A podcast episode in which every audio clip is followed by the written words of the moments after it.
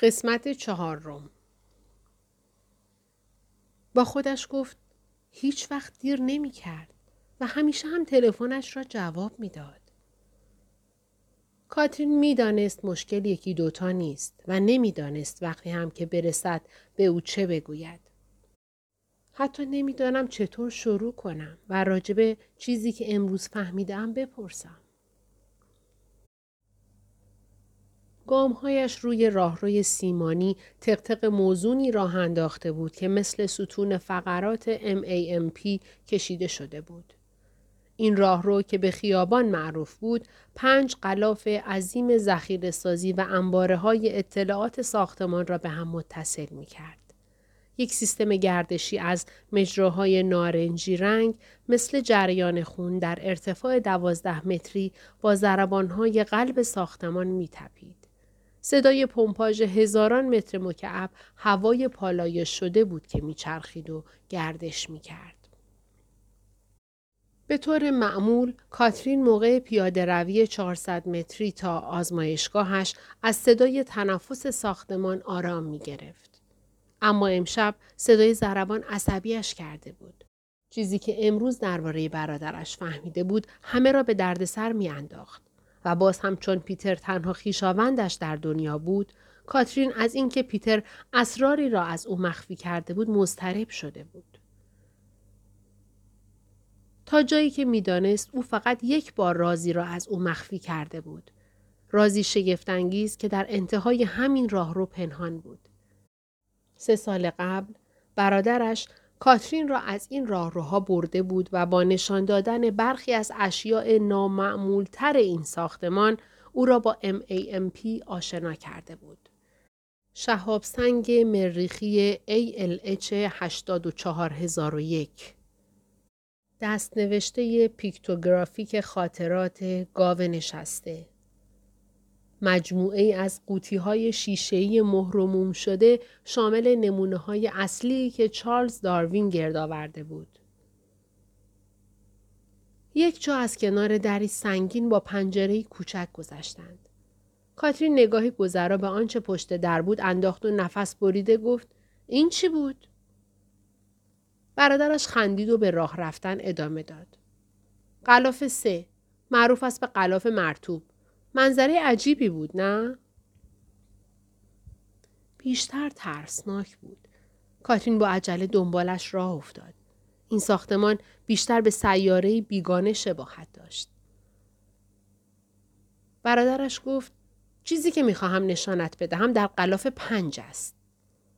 و او را از راهروهای ظاهرا بی پایان گذراند. جدیدترین افزوده ماست. اضافهش کردن تا جای مصنوعاتی باشد که از سرداب موزه ملی تاریخ طبیعی می آوریم. پنج سال است که قصد داریم این مجموعه را تغییر مکان بدهیم که یعنی قلاف پنج علل حساب خالی افتاده است. کاترین نگاهی انداخت و گفت خالی؟ پس چرا می‌خوایم ببینیمش؟ چشمان خاکستری برادرش با همان شرارت آشنا برق زدند. به نظرم رسید وقتی هیچکس از این فضا استفاده نمی کند چرا تو استفاده نکنی؟ من؟ قطعا. گفتم شاید یک فضای آزمایشگاهی اختصاصی به دردت بخورد. تحصیلاتی که بتوانی بعضی از آن آزمایش های تئوریکت را که این همه سال رویشان کار کردی انجام بدهی.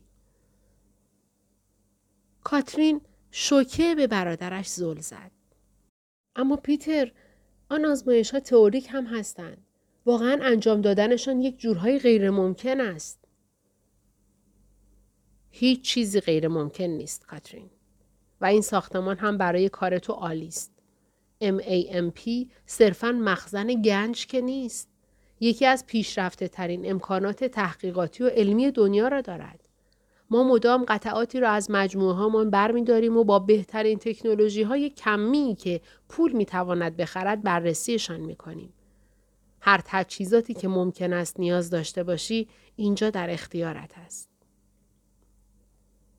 پیتر، تکنولوژی هایی که برای انجام این آزمایش ها لازم است لبخندی به پهنای صورتش زد.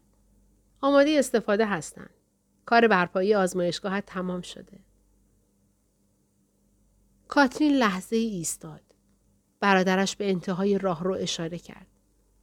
داریم می‌رویم ببینیمش. کاترین به زور کلمه از دهانش بیرون می آمد. تو تو برای من آزمایشگاه ساختی؟ پیتر پاسخ داد شغل من همین است. نهاد اسمیتسونین برای ترقی در آگاهی های علمی تأسیس شده. به عنوان دبیرش باید خیلی جدی حواسم به این مسئولیت باشد. ایمان دارم آزمایش هایی که تو پیشنهاد کردی بالقوه می توانند مرزهای علم امروز را تا قلمروهای کشف نشده عجیبی توسعه بدهند. پیتر توقف کرد و صادقانه به چشمهایش نگاه کرد. حتی اگر خواهرم نبودی حس می کردم متعهدم از این تحقیقات حمایت کنم. ایده هایت درخشانند. دنیا استحقاقش را دارد که بداند به کدام سمت و سو می رود. پیتر من احتمالا نمی‌تونم. خیلی خوب. راحت باش. پول خودم است و کسی هم فعلا از قلاف پنج استفاده نمی کند. کارت که تمام شد اسبابت را جمع می کنی. از آن گذشته قلاف پنج ویژگی های دارد که برای کار تو محشر است.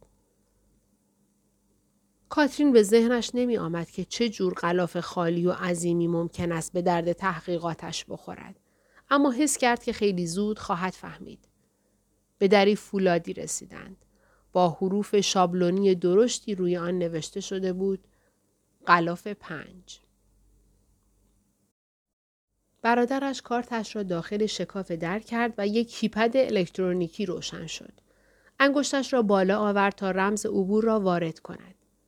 اما مکس کرد و ابروهایش را به همان شکل موزیانه قوس داد که از بچگی عادت داشت.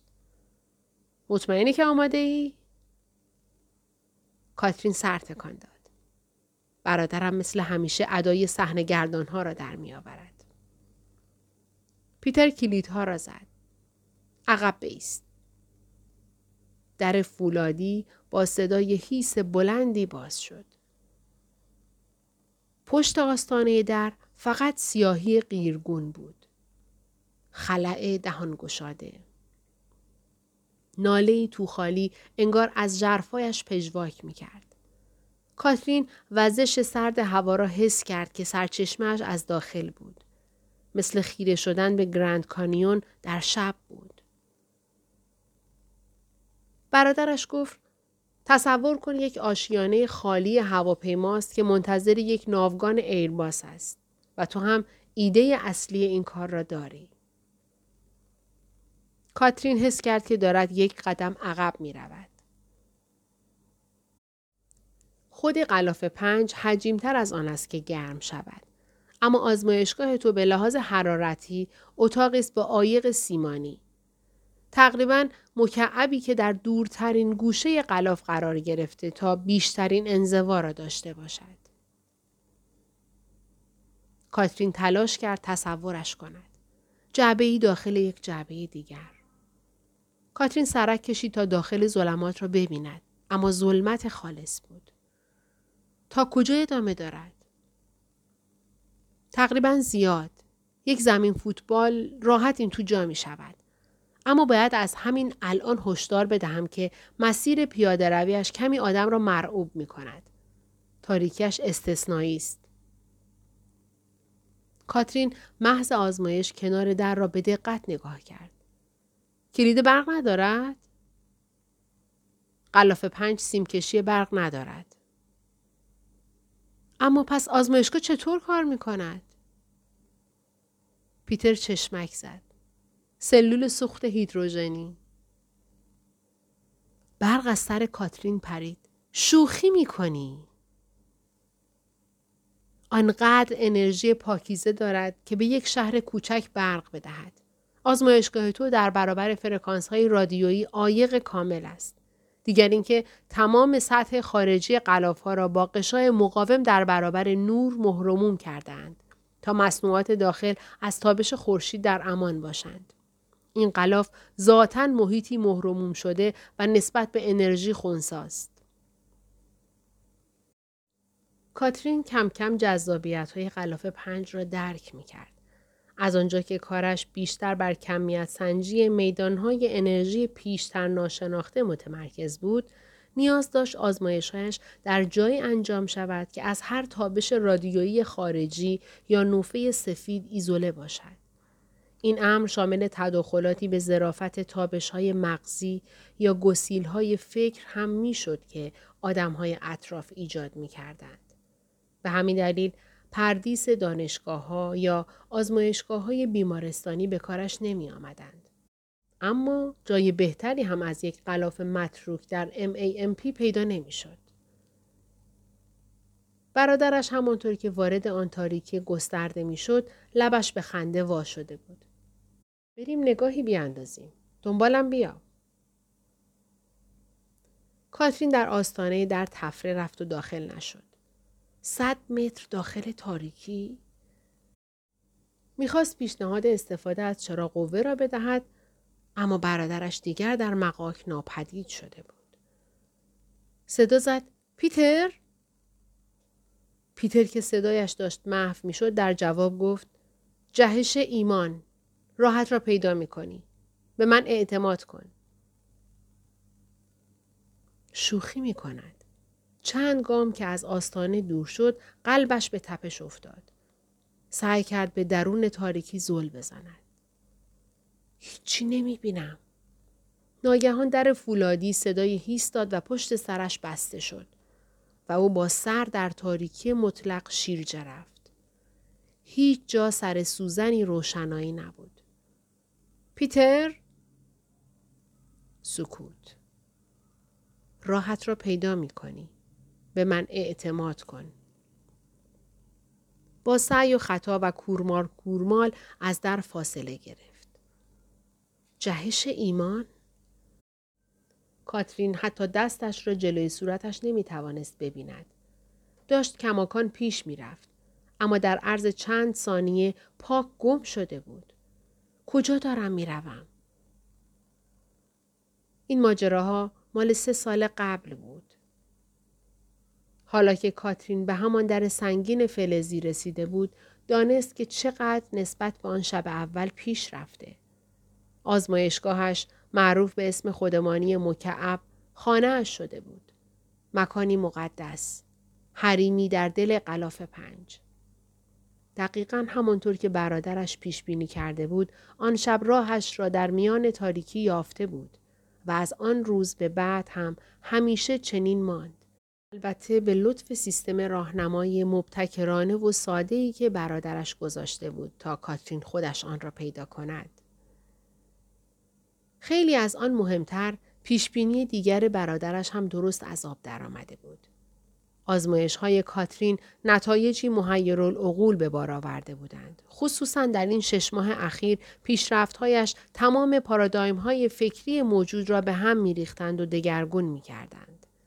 کاترین و برادرش قبول کرده بودند تا وقتی استلزامات نتایج آزمایش ها کاملا درک نشوند همه چیز را مطلقا سری نگه دارند. با این همه کاترین خوب می‌دانست روزی که چندان هم دیر نخواهد بود باید بعضی از دگرگون کننده ترین مکاشفات علمی در تاریخ بشر را منتشر کند. با خودش گفت آزمایشگاه سری در موزه سری و کارتش را در درگاه ورودی قلاف پنج قرار داد. کیپد روشن شد و کاترین پینکودش را وارد کرد. در ورودی صدای هیسی داد و باز شد. همراه با همان ناله توخالی آشنا وزش هوای سرد هم آمد. مثل همیشه کاترین احساس کرد ضربان قلبش دارد بالا می رود. عجیب ترین رفت و آمد میان خانه و محل کار در دنیا. کاترین سولومون برای این سفر دلش را قرص کرد و همانطور که قدم در خلأ میگذاشت به ساعت مچیش نگاهی انداخت. اما امشب فکر نگران کننده ای او را دنبال کرد. پیتر کجاست؟ دوازده رئیس پلیس کاپیتول ترنت اندرسون بیشتر از ده سال می شد که ناظر امنیتی مجموعه کاپیتول ایالات متحده بود. مردی تنومند و چهارشانه با صورتی خوشترکیب و موهای قرمز که موهایش را مدل آلمانی می‌زد و با این کار ژستی نظامی معابانه و توانا به خود می‌داد. آشکارا یک اسلحه کمری به خود میبست تا به هر کسی که آنقدر احمق بود تا در میزان تواناییش تردید کند هشدارهای لازم را بدهد. اندرسون اغلب وقتش را به این میگذراند که ارتش کوچک متشکل از افسران پلیس مرکز نظارت high-tech را تعلیم بدهد که در زیرزمین کاپیتول مستقر بودند. در اینجا بر کارمندان تکنسینانی نظارت می کرد که مونیتورها و DVR های کامپیوتر و switchboard تلفن‌ها را کنترل می کردند. و او را با تعداد زیاد پرسنل امنیتی زیر دستش در تماس نگه می داشتند. امروز عصر همه جا خلوت بود و سکوت عجیبی داشت و اندرسون هم از این موضوع راضی بود. امیدوار بود بتواند از دفترش تکه های از بازی ردسکین ها را روی تلویزیون فلتش ببیند. بازی تازه شروع شده بود که سیستم ارتباط داخلی بوغ خورد. رئیس اندرسون قرقری کرد و در حالی که چشمش را از روی تلویزیون بر داشت دکمه تماس را فشار داد. هان روتوندا به هم ریخته. مامورها دارن می‌رسن. اما به نظرم لازم است خود شما هم نگاهی بیاندازید. باشد. اندرسون به مرکز حراست رفت. تأسیساتی در هم فشرده و بسیار مدرن که پر از مونیتورهای کامپیوتری بود. چیزی معلوم است؟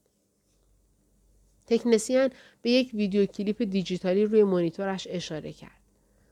دوربین تراس شرقی روتوندا 20 ثانیه قبل. بعد کلیپ را play کرد.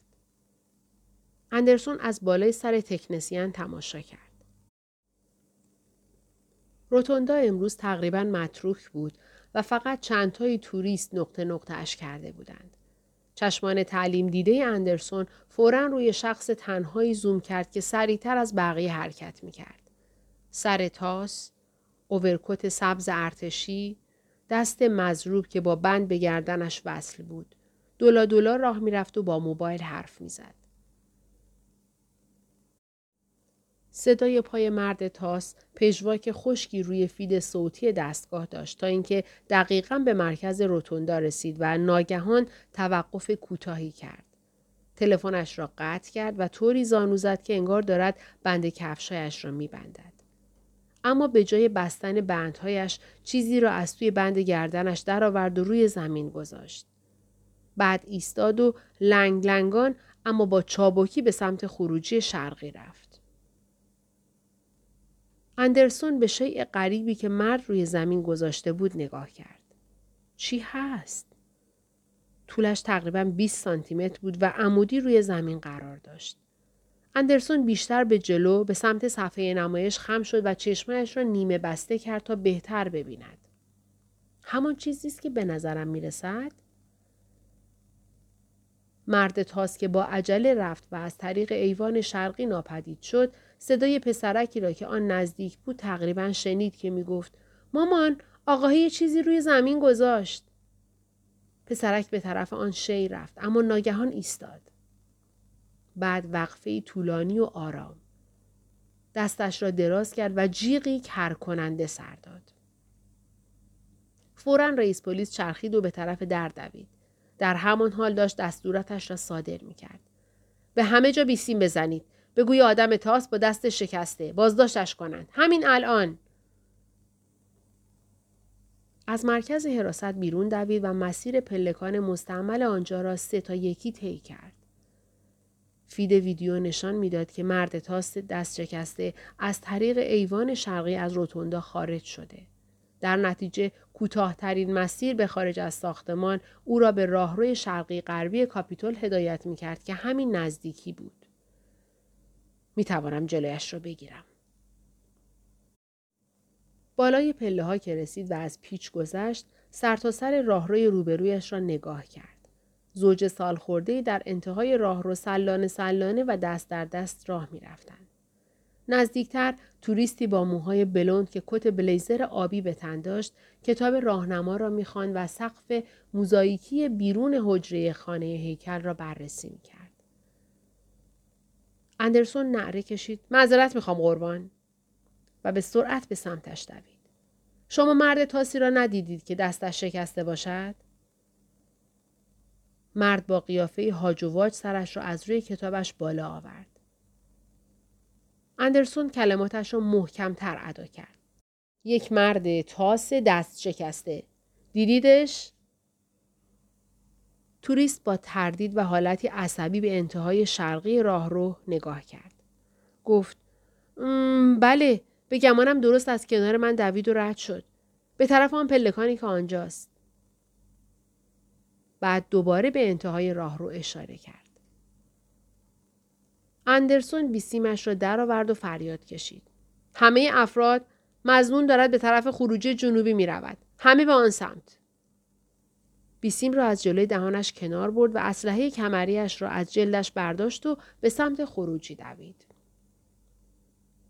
سی ثانیه بعد در یکی از خروجی های خلوت و آرام شرق کاپیتول مرد مطلایی خوشهیکل با کت بلیزر آبی قدم به هوای شبانه و مرتوب بیرون گذاشت. لبخندی زد و خونک های شامگاهی را مزه مزه کرد. دگردیسی. چقدر آسان بود. یک دقیقه قبل به سرعت و با اوورکوت ارتشیش از روتوندا بیرون زده بود. بعد داخل شاهنشینی تاریک شد.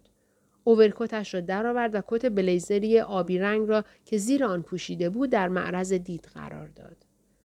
قبل از دور انداختن کتش هم یک کلاهگیس طلایی را از جیبش درآورد و مرتب و منظم روی سرش گذاشت. بعد صاف ایستاد. یک کتاب راهنمای نازک واشنگتن از جیب بلیزرش درآورد و در نهایت آرامش با های خرامان و ظریف از تورفتگی شاهنشین بیرون آمد. دگردیسی عطیه الهی من همین است.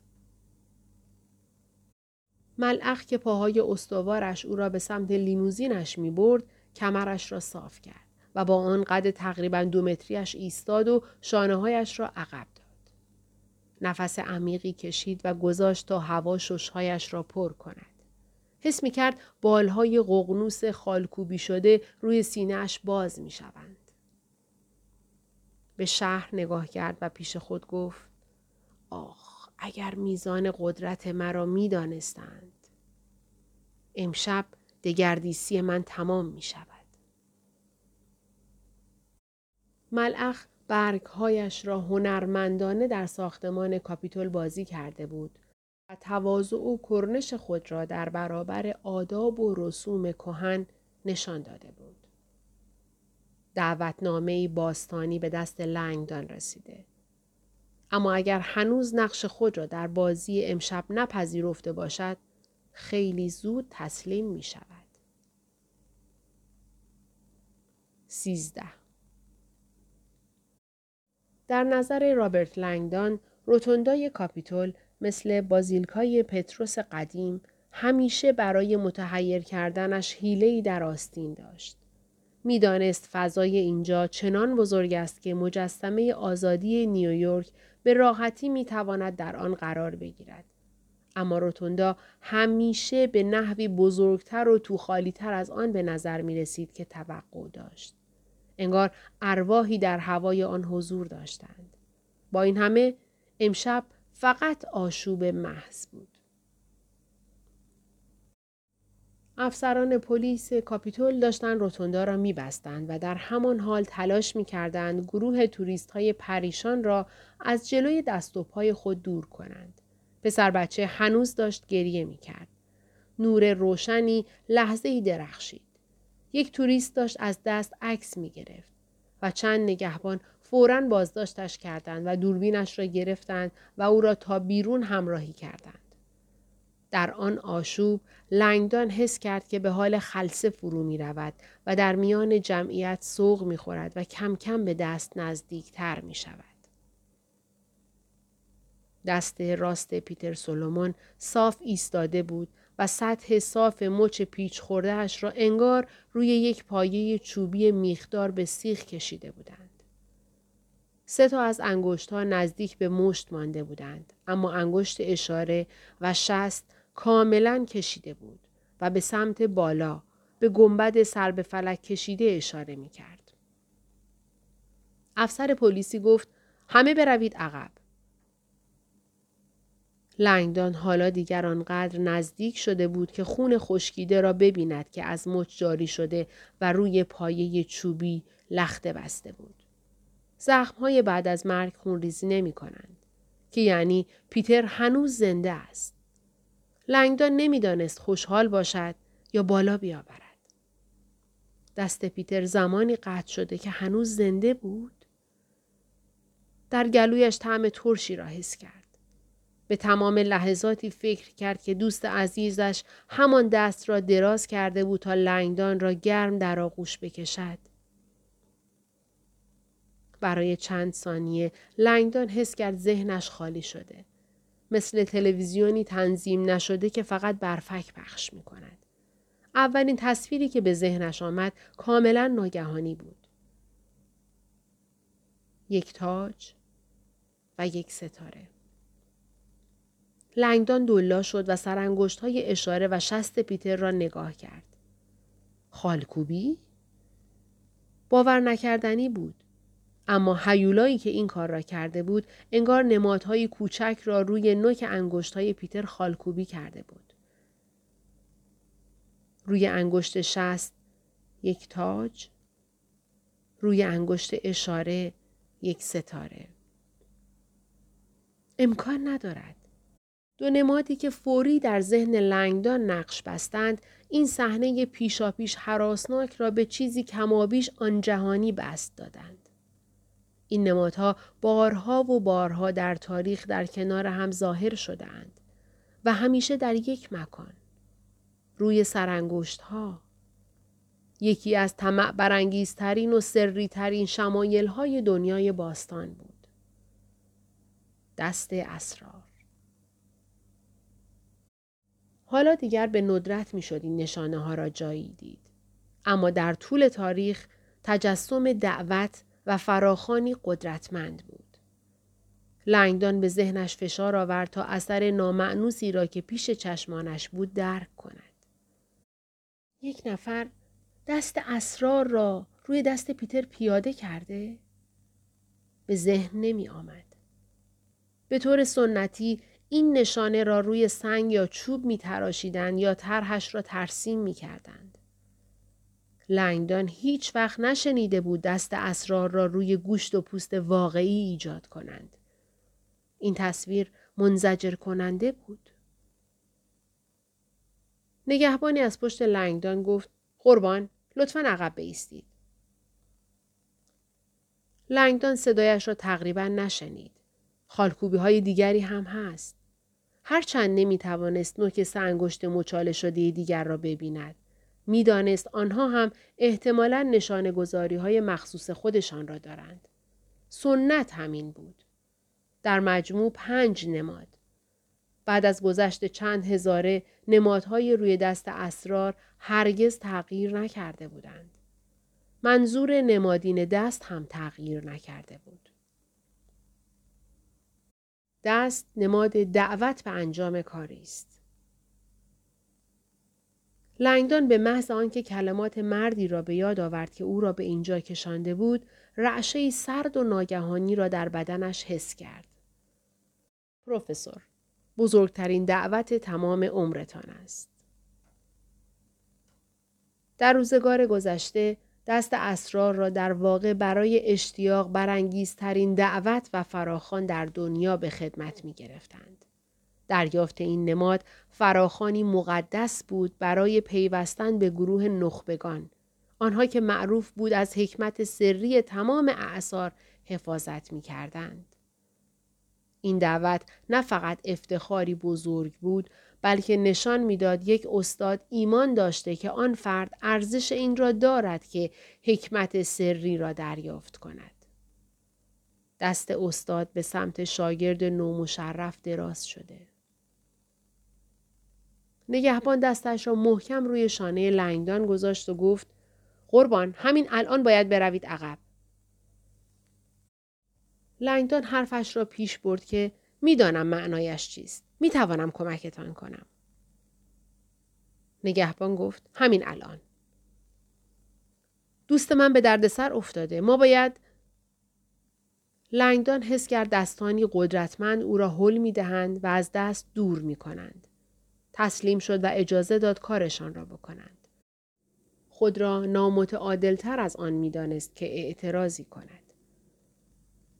همین حالا از او دعوت کرده بودند.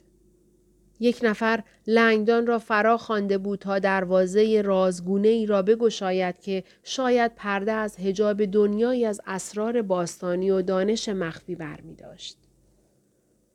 اما تمامش جنون آمیز بود. توهمات یک دیوانه. چهارده لیموزین ششدر ملعق نرم و آرام به سمت شرق به طرف خیابان ایندیپندنس به راه افتاد و از کاپیتول دور شد. زوج جوانی در پیاده رو سرک کشیدند تا از لای تهرنگ پنجره های عقب داخل را تماشا کنند و امیدوار بودند آدم خیلی مهمی را یک نظر ببینند. ملعق با خود گفت من جلو نشستم و در دل خندید. ملعخ عاشق احساس قدرتی بود که این ماشین بزرگ به تنهایی به او می‌داد. هیچ کدام از پنج ماشین دیگرش چیزی را که امشب می‌خواست به او نمی‌دادند. زمانت حریم خصوصی. خلوت محض. لیموزین ها در این شهر نوعی امنیت نانوشته را با خود داشتند. سفارتخانه های چرخدار. افسران پلیسی که نزدیک کاپیتول هیل کار می کردند هرگز مطمئن نبودند به چه فرد صاحب قدرتی در لیموزین ممکن است اشتباهی بگویند کنار بزند و به همین دلیل ترجیح می‌دادند بختشان را امتحان نکنند. ملعخ که از رودخانه آناکوستیا به سمت مریلند گذشت احساس کرد به کاترین نزدیکتر می شود و جاذبه سرنوشت او را به پیش می برد. امشب به انجام وظیفه دومم احضار شدم. وظیفه‌ای که فکرش را هم نمی کردم. دیشب که پیتر سولومون آخرین اسرارش را بازگو کرد، ملعخ از وجود آزمایشگاهی سری مطلع شده بود که کاترین سولومون در آن معجزه می کرد. پیشرفت هایی چنان سرگیجه آور که ملعخ متوجه شد اگر برملا شوند دنیا را تغییر خواهند داد. کار او ماهیت حقیقی همه چیز را معلوم می کند. قرنها و قرنها درخشانترین استعدادهای بشر علوم باستانی را انکار کرده بودند و به عنوان خرافات جاهلی به سخرهشان گرفته بودند. و در عوض خود را به شکاکیت گرایی کوته نظرانه و تکنولوژی های جدید خیره کننده مسلح می کردند. ابزارهایی که فقط آنها را از حقیقت دورتر می کرد. پیشرفت های هر قرن با تکنولوژی نسل بعدی نفی می شد و در تمام اعثار چنین می شد. هرچه انسان بیشتر می آموخت بیشتر در میافت که نمی‌داند. هزاره ها و هزاره ها بشر در ظلمات پرسه زده بود. اما حالا همانطور که پیشگویی ها بیان کرده بودند تغییری در راه بودند. انسان پس از سردرگمی های بسیار در تاریخ به تقاطع رسیده بود. این لحظه را مدتها قبل پیش بینی کرده بودند. متون باستانی از آن خبر داده بودند. در تقویم های بدوی و حتی در خود ستاره ها. این تاریخ مشخص بود و فرارسیدنش غریب الوقوع. دوره ای از انفجار درخشان دانش و آگاهی مقدم بر آن بود. بارقه ای از نور برای روشنایی بخشیدن به تاریکی و دادن مهلتی نهایی به بشر برای برگشتن از مسیر سقوط به مقاک و در پیش گرفتن راه حکمت. من آمده ام تا نور را محو کنم. نقش من این است. دست سرنوشت او را بر سر راه پیتر و کاترین سولومون قرار داده بود. پیشرفت هایی که کاترین سولومون در MAMP موجب شده بود خطر گشودن دریچه صد اندیشه های تازه و آغاز رونسانس جدید را دوچندان می کرد. انقلاب های کاترین اگر عمومیت می یافت کاتالیزوری می شد برای الهام بخشی به بشر تا دانشی را که گم کرده بود از نو باز یابد و قدرتش را فراتر از تصور می کرد. تقدیر کاترین روشن کردن این مشعل است. تقدیر من خاموش کردنش. پانزده کاترین سولومون در تاریکی محض کورمال دنبال در بیرونی آزمایشگاهش گشت. پیدایش کرد و با تقلا در سرپوش را گشود و با عجله وارد اتاق ورودی شد. گذشتن از خلا فقط 19 ثانیه زمان می‌خواست. ولی باز هم قلبش را دیوانوار به تپیدن میانداخت. پس از سه سال آدم خیال می کند دیگر به آن عادت کرده. کاترین همیشه حس می کرد که بعد از گریختن از سیاهی غلاف پنج و قدم گذاشتن به فضای تمیز و نورانی تسکین می یابد.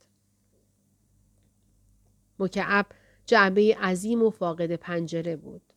سانت به سانت سقف و دیوارهای داخلی را با شبکه تورمانند و محکم از جنس تیتانیوم پوشانده بودند که با فیبرهای سربی اندود شده بود و حس قفسی بزرگ را به آدم القا می کرد که در فضای محصور و سیمانی ساخته شده باشد. پارتیشن هایی از جنس پلکسیگلاس مات فضا را بین کابین های مجزا تقسیم می کردند. آزمایشگاه، اتاق کنترل، اتاق مکانیک، سرویس بهداشتی و یک کتابخانه تحقیقاتی کوچک. کاترین با چابکی وارد آزمایشگاه اصلی شد. فضای کاری ضد عفونی شده و روشن با تجهیزات کمی و پیشرفته برق می‌زد. الکترو انسفالوگراف جفتی، یک شکاف پراش فمتوسانیه‌ای، یک تله مغناطیسی اپتیکی و مرکه های نوفه های الکتریکی عدم قطعیت کوانتومی که معمولا خیلی ساده صدایشان می کردند مولدهای رویداد کاتورهی. علا رقم استفاده علوم نوئتیک از تکنولوژی های پیشرو، کشفیات کمتر از دستگاه های سرد و هایتکی که ایجادشان کرده بودند اسرارآمیز بودند. داده های تکان دهنده جدید که منتشر می شد خمیره جادو و استوره صورت واقعیت به خود می گرفت و همش از ایدئولوژی علوم نوئتیک پشتیبانی می کرد. توانایی های بهرهگیری نشده ذهن انسان. روی هم رفته تز خیلی ساده ای بود. ما به زحمت توانسته ایم روی سطح قابلیت های روحی و ذهنیمان حتی خراشی ایجاد کنیم.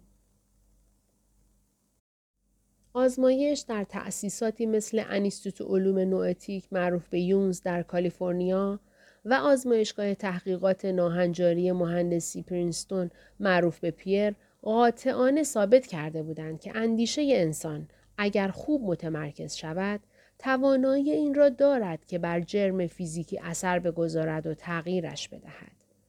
آزمایش های آنها از نوع حقه های سرگرم کننده قاشق خم کردن نبود. بلکه بررسی های سخت کنترل شده که همان نتایج خارق العاده را به بار نشانده بود. چه بدانیم و چه ندانیم فکر ما و دنیای مادی واقعا بر هم کنش دارند و تغییرات ناشی از آن تا قلمرو زیر اتمی تأثیر می‌گذارند. غلبه ذهن بر ماده